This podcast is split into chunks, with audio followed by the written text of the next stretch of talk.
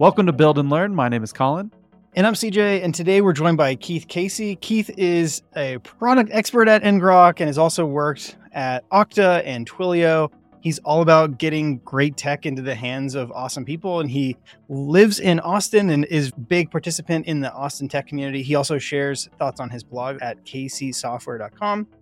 He's also co-authored a book about API design and so we're super excited to have Keith here. And we're going to talk about webhooks today and webhooks.fyi. If you haven't seen it, head over and take a look at this knowledge base that ngrok has put together. Before we get too deep into it, just wanted to welcome you, Keith. And in case I said anything wrong there, please feel free to correct the record. Um, no, that was great. That that Keith Casey sounds really impressive. I'm not sure how it got to be about me, but no, thanks for having me here, guys. I'm looking forward to this chat. Yeah, as we've been getting into like looking at who we want to have on the show, it seems like the theme so far has been finding people from our past and putting them in front of a microphone. And Keith is no exception there. It sounds like inroads from everything from co-working to Techstars to startups that we've used. I think you were Devrel at Twilio when we like met in person for the first time. So yeah, getting into some hackathons and things. Well, and, and I think that's really cool because the people I was meeting 12 years ago with Twilio, that's when I was there, way back in the ancient days. The people that were there that were passionate, even that they're even if they're the most junior first day on the job developers, after that applying that passion for six, eight, 10, 12 years in this case, they've moved on to some pretty cool, impressive roles. I look around and I'm like, I remember when this guy was writing his first lines of code and now he's CTO over here. Mm-hmm. I remember when this person just moved to town and now they're a significant, like impactful community leader. And it's awesome to see like friends and allies grow up like that and move into their own and see how that passion has affected the world around them. Totally. Like just in those 12 years, someone going from writing the first line of code to being a CTO, as a microcosm, tech in itself lets you see a, a, full career progression over the course of 12 years versus other industries where it might take you 40 years or something to kind of climb the corporate ladder. Yeah. Oh, yeah. Fun to see. When I was first uh, in the field for Twilio way back in the day, we had to tell people what an API was. We had to oh, teach people like building on APIs was okay. BOS had been around for a couple years, but not many people were using it at scale. When we think about how fast people's careers have progressed, we have to think that's because part of that is the technology under us has moved so quickly and in such radically different directions. If you told us 20 years ago, no, most people won't have their own servers. They'll be living entirely in this thing called the cloud. And the cloud is really just other people's servers but there'll be APIs connecting in all these third parties, like really defining and making your app work. There's people that would have said, wow, that's cool. There's other people that would have been terrified. The correct answer is somewhere in between those. Mm-hmm. But that's how I see why our careers have progressed the way they have is that everything under us has moved so quickly in interesting ways. It's really mm-hmm. powerful to see. Yeah, I think that's also a fun lens to look at all of these AI changes through. That, okay, this is an inflection point and if you are feeling stuck in your ways and you're not open to considering new ways of doing things or being agile and flexible about what this next year is going to look like, things are going to get wild. I don't know. I think, Colin, you were showing me some stuff with the GitHub Copilot brushes or whatever the other day. And I started playing around with it and I was really jealous having spent spending most of my time in Vim. Man, these Copilot brushes in VS Code are just blowing my mind right now. So yeah, it'll be an interesting next decade to see all of the progress that happens within tech and our careers and those folks that are getting into AI for sure. Yeah. Yeah, absolutely. And that's a great segue to talk about what we're talking about today, which is webhooks. I was actually digging into kind of what made webhooks popular, and you might be able to shed some light on this too. The idea that when you were at Twilio, you weren't just trying to get people to use Twilio's API, you were trying to teach them how why they even want to use an API in the first place or what an API even is. And just to set the stage, we found like the earliest mentions of webhooks was from Jeff Lindsay all the way back in 2006. And the idea that thinking of a world today where webhooks are available in almost every app, but there was a point at which there there were no webhooks. Um, and there were no APIs. Today, we're going to be talking about webhooks and specifically this webhooks.fyi site that you guys have built at ngrok what have you guys seen as far as like the rise of webhooks popularization of webhooks? Yeah absolutely. So i mean you called it jeff lindsay was one of the first people to put the word together webhooks. And at that point it was actually two words just a bit of trivia for you there. But in 2006 and 7 he was out there talking about this. And fundamentally, he went back to the, some of the earliest principles in object oriented design and the sort of the encapsulation model of object oriented design. Because remember, when you're building objects, to rewind back to CS 101, and you've got this object, you really don't want to expose the internals of how that works because now you get tied into the specifics, the uh, you get into all the idiosyncrasies. You now have to worry about that state of the object. There's a concept called message passing. And message passing is just the state of this thing has changed. Here's how it's changed. That's it. That's that goes all the way back to Smalltalk in the 60s and 70s.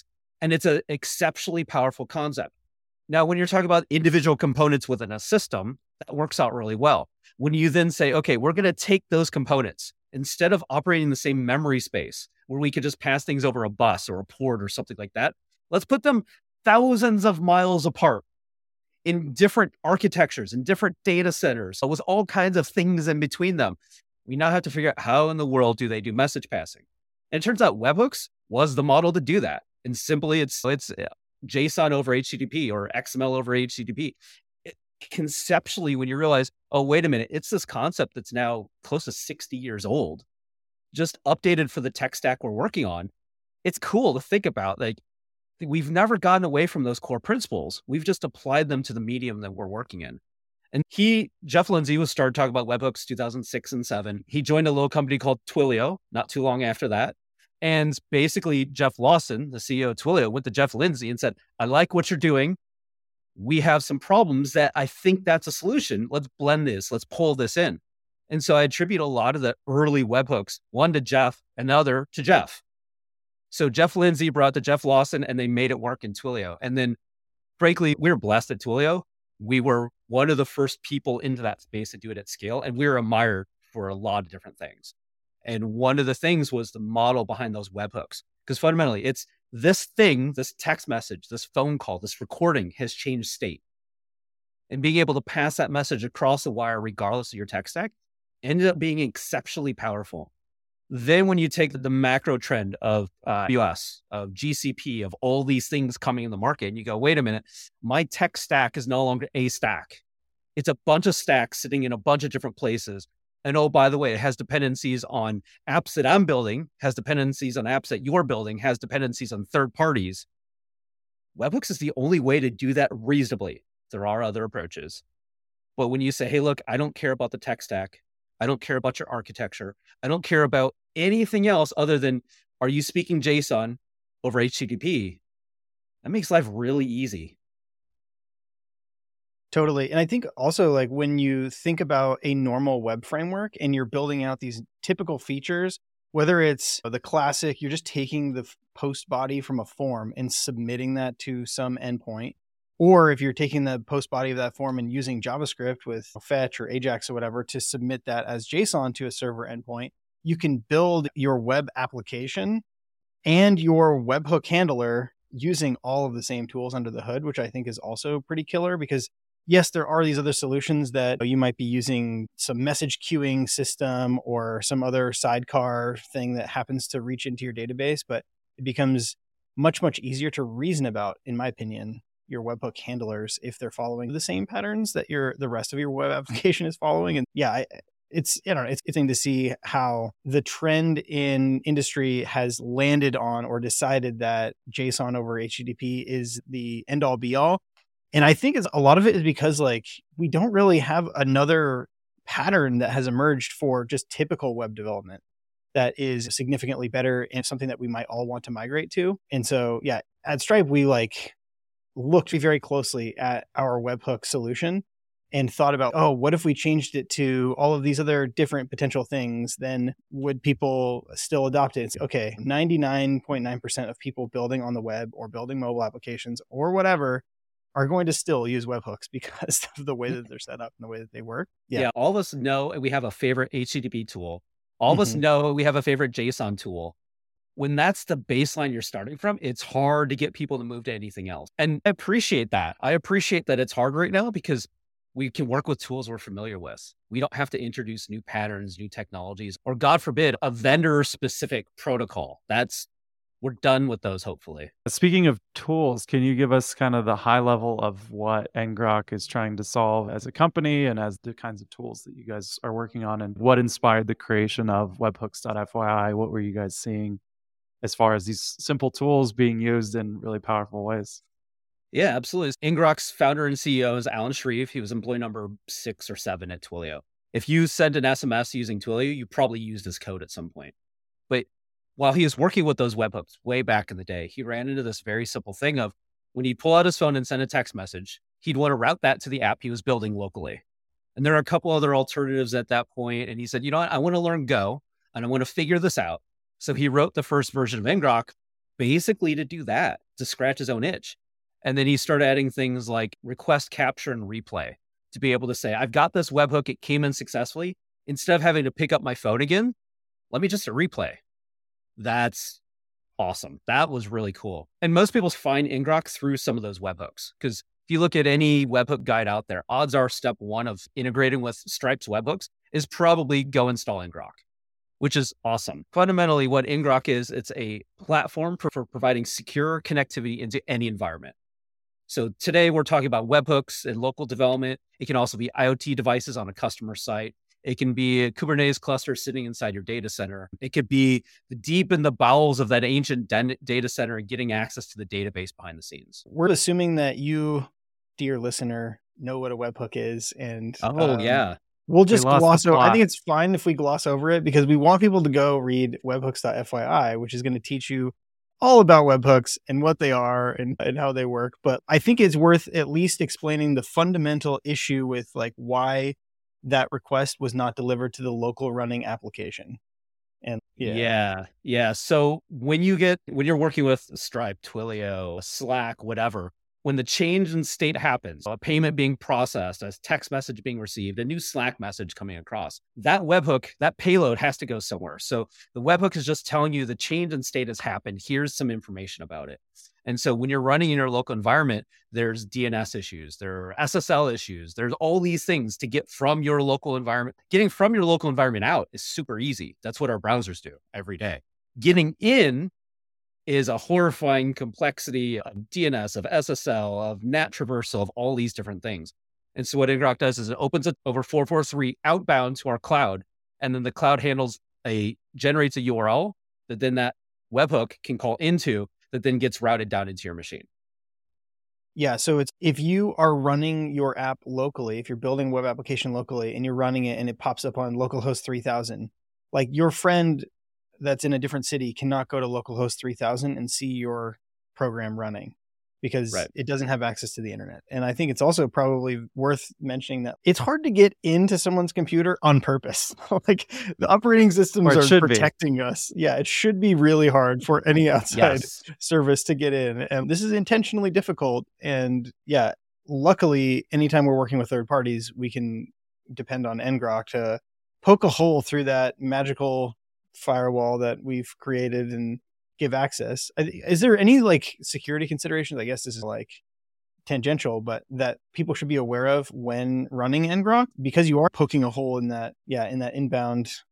Yes, poking way. a hole is a phrase that comes up pretty often. Because at first glance, it's scary. Mm-hmm. It's scary because you're like, wait a minute, I'm doing what? So what we did a few about a year or so ago now, we launched, or we had them for a while, but we doubled down on a lot of them. We've got some capabilities you can put on top of that tunnel. So you can do IP restrictions. So if you've got IoT devices, you can say only our command and control server has access to it. You've got mutual TLS, so you can have shared certificates on each side and a handshake to secure that connection. You can also put an identity provider in front. If you do dash dash oh, OAuth equals Google, now you can force someone to log in through Google before they have access to your connection. And in fact, you can add restrictions on top of that. In fact, uh, let's see, by the time this airs, we added some updates to our free plan to be able to add OAuth. So you've got very simple OAuth protections built into the free plan itself, along with webhook verification. So before you let any traffic into that connection, we, ngrok in the cloud, can verify that payload is from Stripe, from Twilio, from Slack, whatever. And then anything that it can't verify gets dumped and it mm-hmm. never makes it to your server. So, yes, it is poking a hole, but yes, we can layer on a variety of security on top. Nice. We're poking a safe hole. Yeah.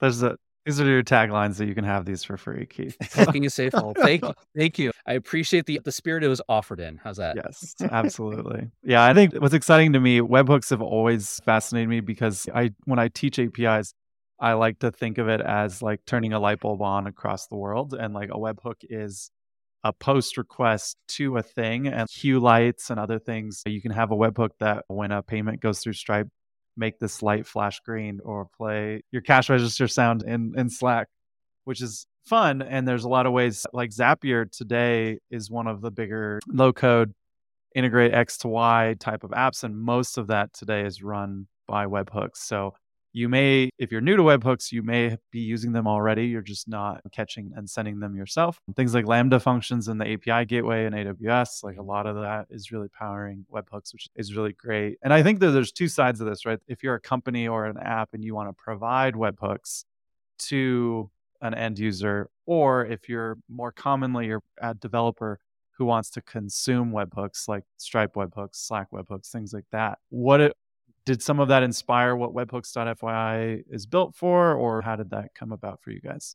Yeah it completely inspired it. When we were working on the webhook verification within ngrok one of the first things i was tasked with when i joined up was find a list of all the webhooks out there and let's figure out which ones we're going to support. That's a very reasonable request. So i googled webhook directory and webhook like best practices and everything and it turns out there wasn't much out there.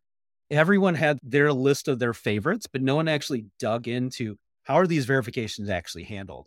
So I was sitting there making a Google Doc of 50, ended up with like 100 and some different webhooks of every API company you could think of was probably on that list. I think that list has grown to 150 or so at this point. And we are looking at how do you verify the payload? Which ones support SSL? Which ones don't? What are the payload options for each of those?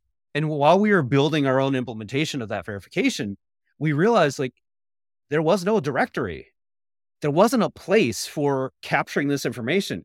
And I'm sitting there with this big Google Doc. I'm like, why don't we turn this into a site and just share it with people?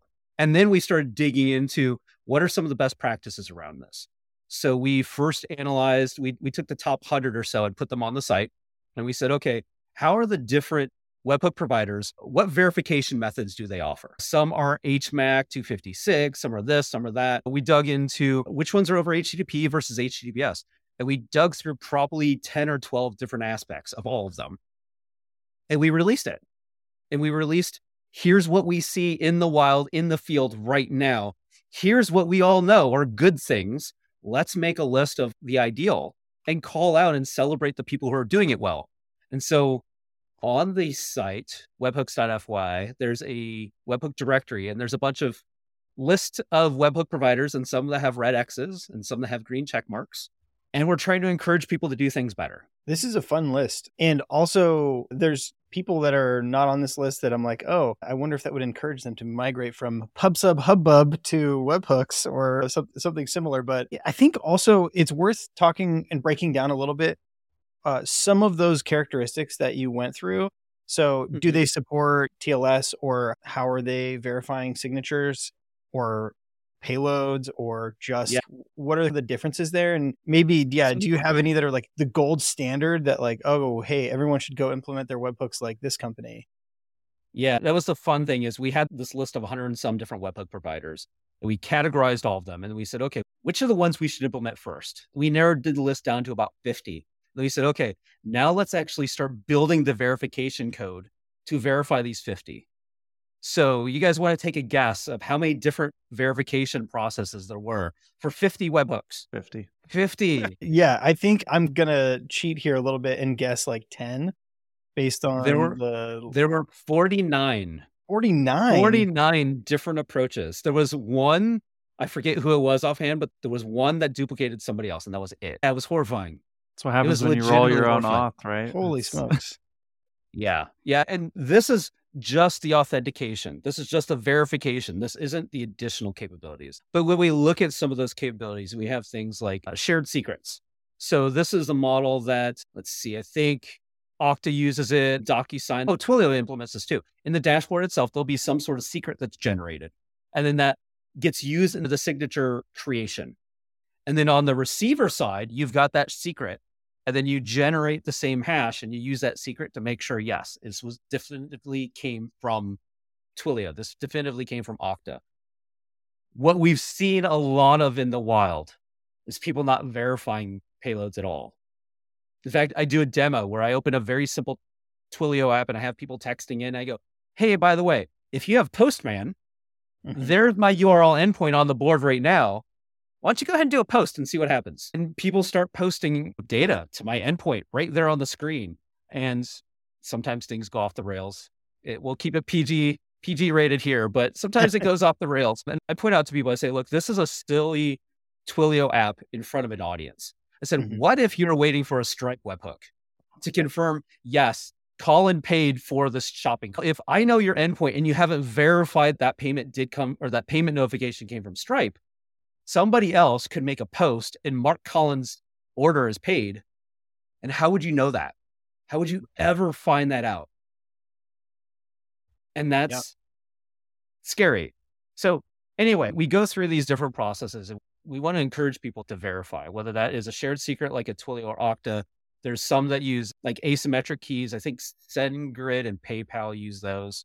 So you've got a, a key on each side and then it signs with the private key.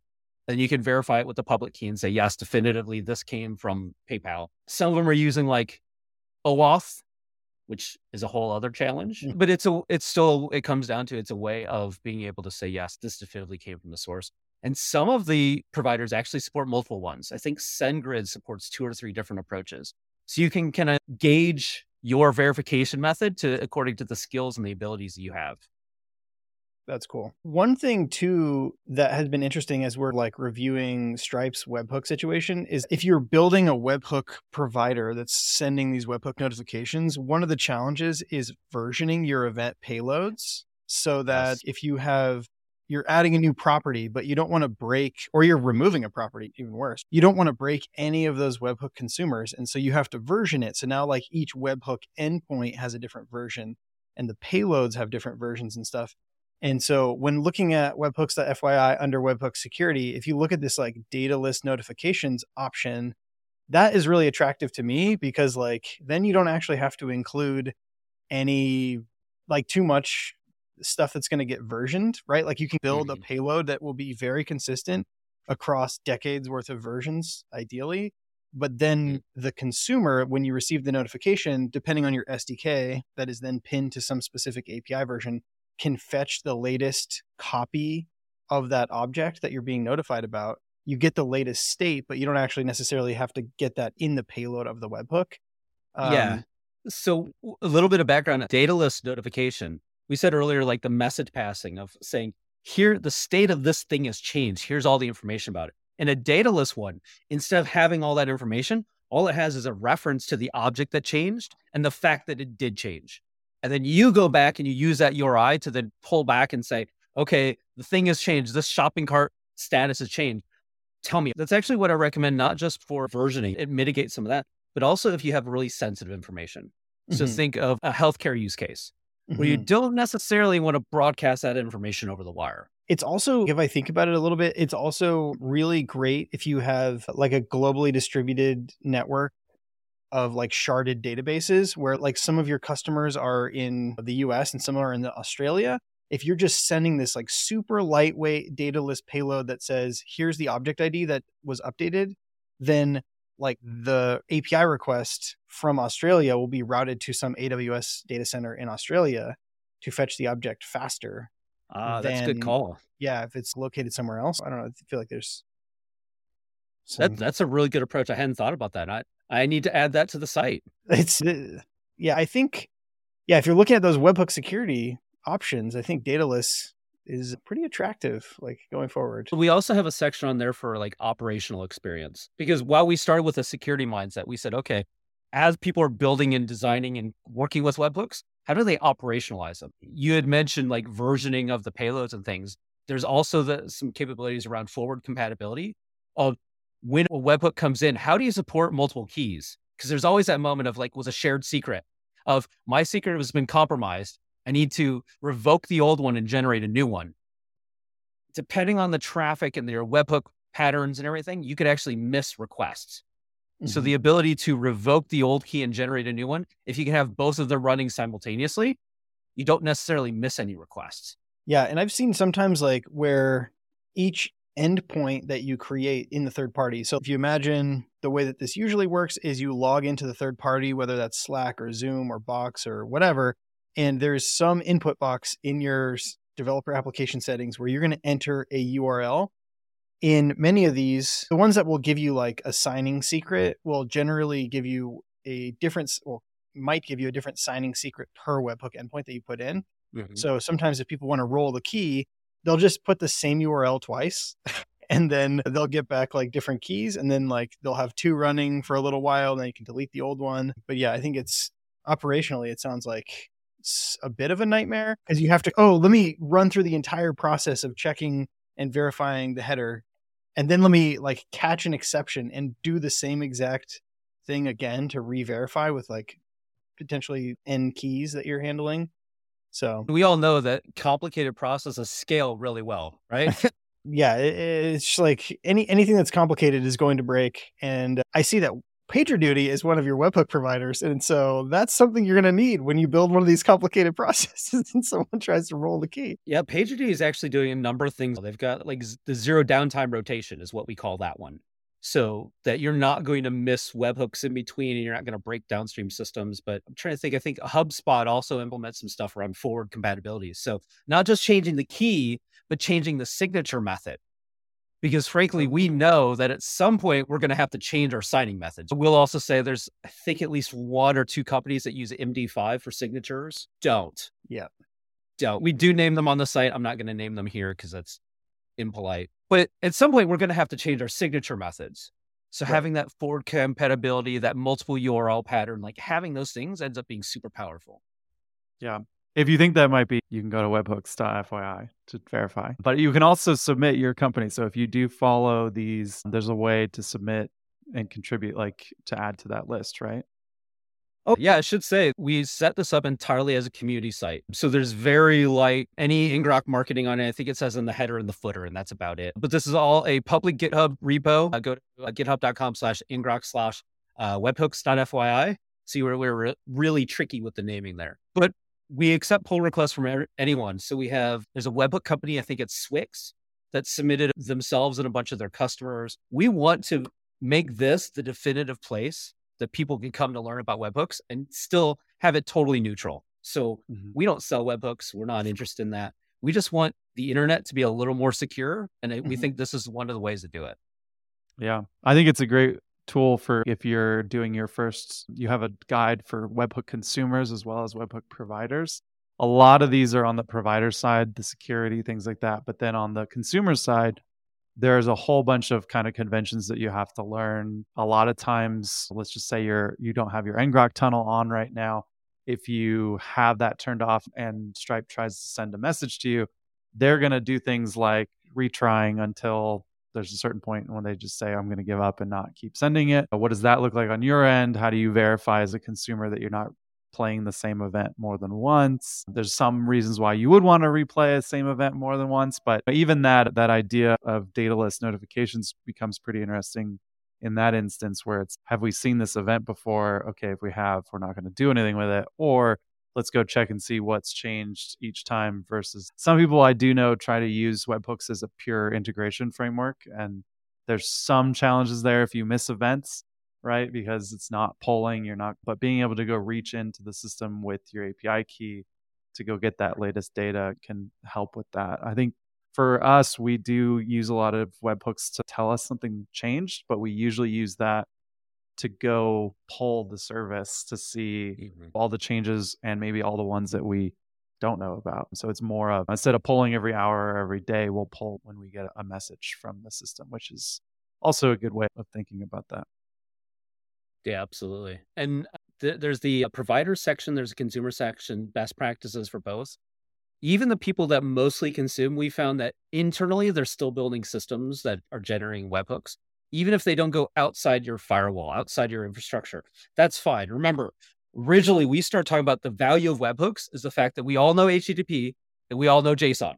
Don't generate your own custom protocol for these things. Even if your only consumers are inside your company, still follow best practices because all it takes from for that webhook to then be shared publicly is some senior exec at your company going, wow, we have partners, we have customers who would love that information too. And now suddenly your entirely internal tool set just got published to the world. Yeah, I had a couple of questions if we could circle back to the like the building and hosting of the site on GitHub. Mm-hmm. It, I really like this approach in building in public. Also, I noticed that it's using MarkDoc, which is pretty cool. That's fun to see in the wild. Um, but also, yeah, have you found this to be like a pretty successful way to engage in open source? I, it's also it seems like a great lead gen for ngrok and just generally how is it going would you recommend this to other companies that are trying to participate in open source we decided to, to launch it on github because it was quick it was easy we had already collected all the information behind it so really the marginal effort was getting a reasonable design in front of it and then generating some graphics to show like what the different webhook flows were and things like that so i think it's i've been very happy with the results so far yeah, we have Google Analytics on it, but we don't have a ton of like marketing analysis tools or anything like that. But realistically, like seeing people use this, hearing how people have been informed by this process, I think is great.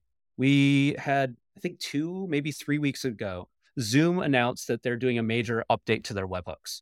And they announced the platform, they announced all the changes. And in their documentation itself, it said, We use webhooks.fyi to make these decisions. Whoa, that that's yeah, a- that was so cool. Like our initial goal was webhooks.fyi was to take the information we had and organize and make it available to others. Yeah. The aspirational goal was that we start nudging the industry towards better practices. Was amazing to have somebody like Zoom come forward and say, "Your work it inspired us to do this better." It was a mic drop kind of moment. Yeah, there have been these webhook communities for a while. Like I've been in the webhooks Google group for a long time, but like people who are going to go consume or create their own webhook system, I don't know that they're going to join a Google group or go. I think like webhooks.com used to be a directory, but like that site doesn't exist anymore.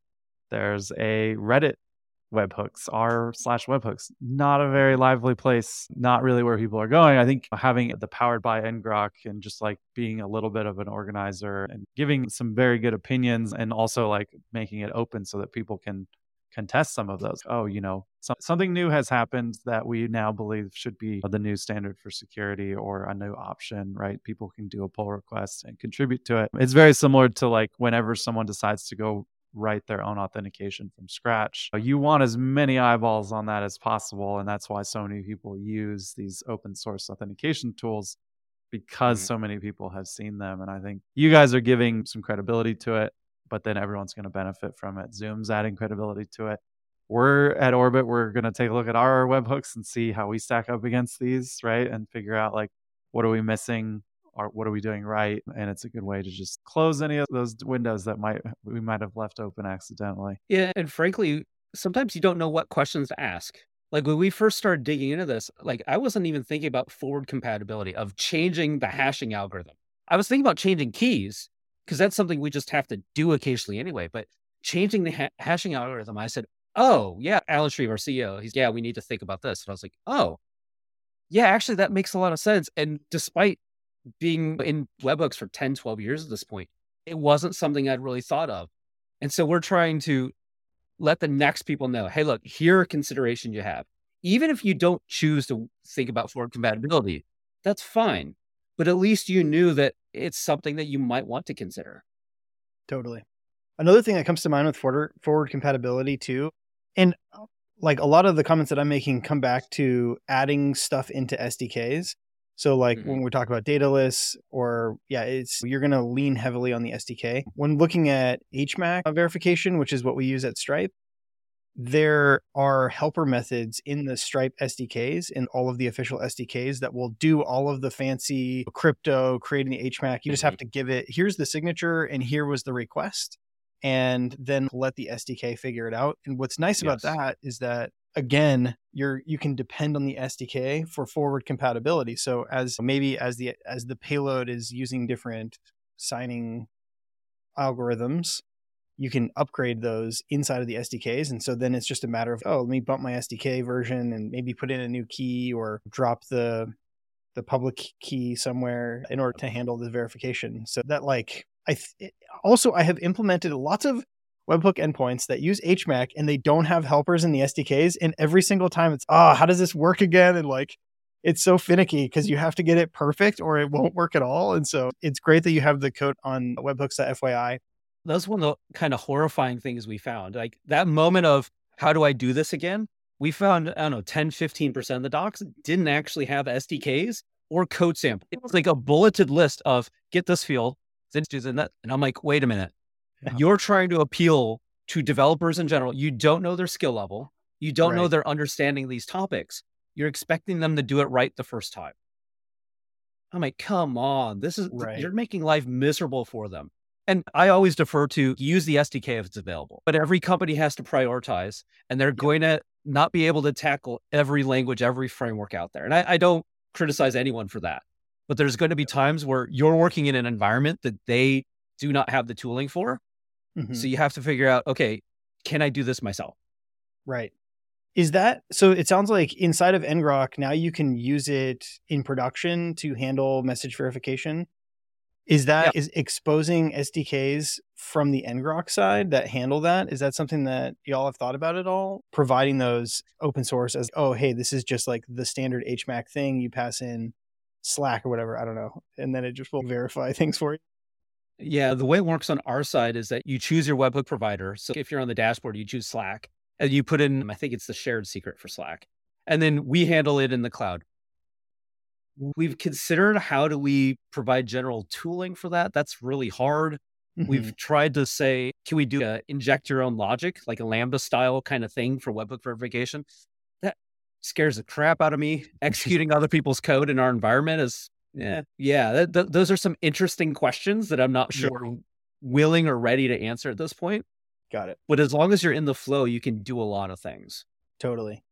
The fact that there were 49 different implementations across 50 providers also is so frustrating because the way that I like to implement a webhook endpoint is just I want like slash webhooks and I want every third party that I integrate with for that application to all go to slash webhooks. And now you have to like fork on the source, like where did this come from? And That's now you have case three, statement. Exactly. Big case statement. and some people think that webhooks are cool and asynchronous webhooks are cool, like all this stuff. I'm like, hey, that is another huge, I think, selling point of letting ngrok just do it for you. Is that yep. hey, if you figure out all of the verification piece and I don't have to worry about that, then my webhook endpoint is literally just take the payload, stick it in the database, and then kick off a background job to process this later and then respond with 200. And I'm like gonna walk away. And there's yeah. There was a great article going around recently called the self provisioning runtime.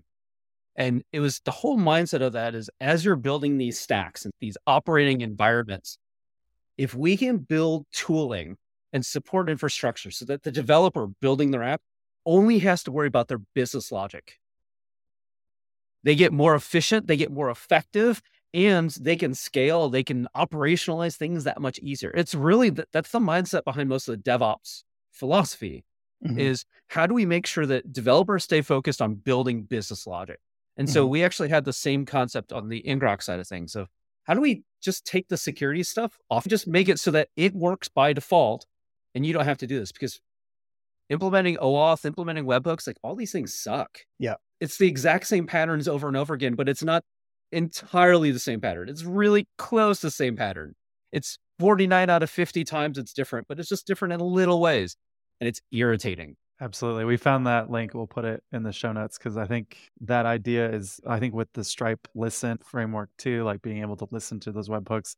I see this. We'll probably talk to Alan about this when we have him on the show, but ngrok Go looks really exciting too. Just being able to like have your app start listening for you rather than have like I I like running ngrok locally and just like seeing those things. But as a developer, or even as someone who's focusing on developer experience, like that time to first hello world or time to that first light bulb going off, and it's all these steps that we have to do to be secure are only going to slow that down if you don't provide ways of self provisioning runtime or helpers in your SDKs. And so it's a good thing to think of if you're developing developer tools or if you're in developer marketing or developer advocacy and you're trying to figure out, yeah, everyone seems to fall off at this point where we ask them to go do a bulleted list of 10 things. What can we take off their plate?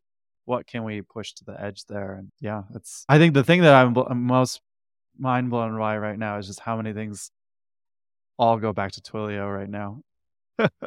and between Jeff and Alan and yourself, yeah, it was a around that time was a was what a time to be on the internet and all the things that we get to benefit from today. I, I think say 2009 through 2012, there was a lot of foundation laid for kind of an internet renaissance. And some of that has led to all the these API companies. A lot of it's led to some of this machine learning stuff. Machine learning, like ChatGPT, would be a lot harder to use and implement right now if we didn't have the APIs behind the scenes. Mm-hmm. And the APIs rewind 12 years ago, and people are just getting their hands and their heads around these things. So I think, yeah, it was a cool time to get started in the space. And I look forward to what's the cool thing to get started with now. I was just checking to see if OpenAI had webhooks, but I'm like, would that use case even be? Instead of webhooks, they just have like really long requests. You make an API call and it takes. I'm not bagging on it, but yeah, like two seconds later, you'll get back your chat completion. But earlier, we talked about the Stripe listen command. So at Stripe, we built a custom CLI for integrating against Stripe, and it has a bunch of different features. One of them happens to be Stripe Listen, which is a tunneling a tunneling mechanism so you can receive your Stripe webhooks without having to set anything up. So it will set up the webhook endpoint and also deliver it. And as part of that, we have a VS Code extension. So like from inside of VS Code, you can start the listener. And I found that there's also a ngrok for VS Code extension, and I assume this works very similar, where you can just like fire up ngrok directly inside of your editor. Yeah, just like that early thing of Alan wanting to set his phone down and keep his hands on keyboard. We mm-hmm. have that exact same mindset for this. Bill Nash, another Twilio alum, built that VS Code extension years ago at this point. But it's all about how do we keep you in the environment that you're working in? How do we not interrupt your flow? You want to be effective? Let's make it so that you are. And just get out of your way. Totally. Love it. Awesome. I think that's a great place to leave people wanting more. They, we're going to put a bunch of links. I found a really good article from 2007 from Jeff Lindsay talking about how webhooks are going to revolutionize the web. It's a good read. It gets into a little bit of the message handling and the Smalltalk type message passing that that we talked about here today. But where can people find more about you and all of your work on the internet, Keith?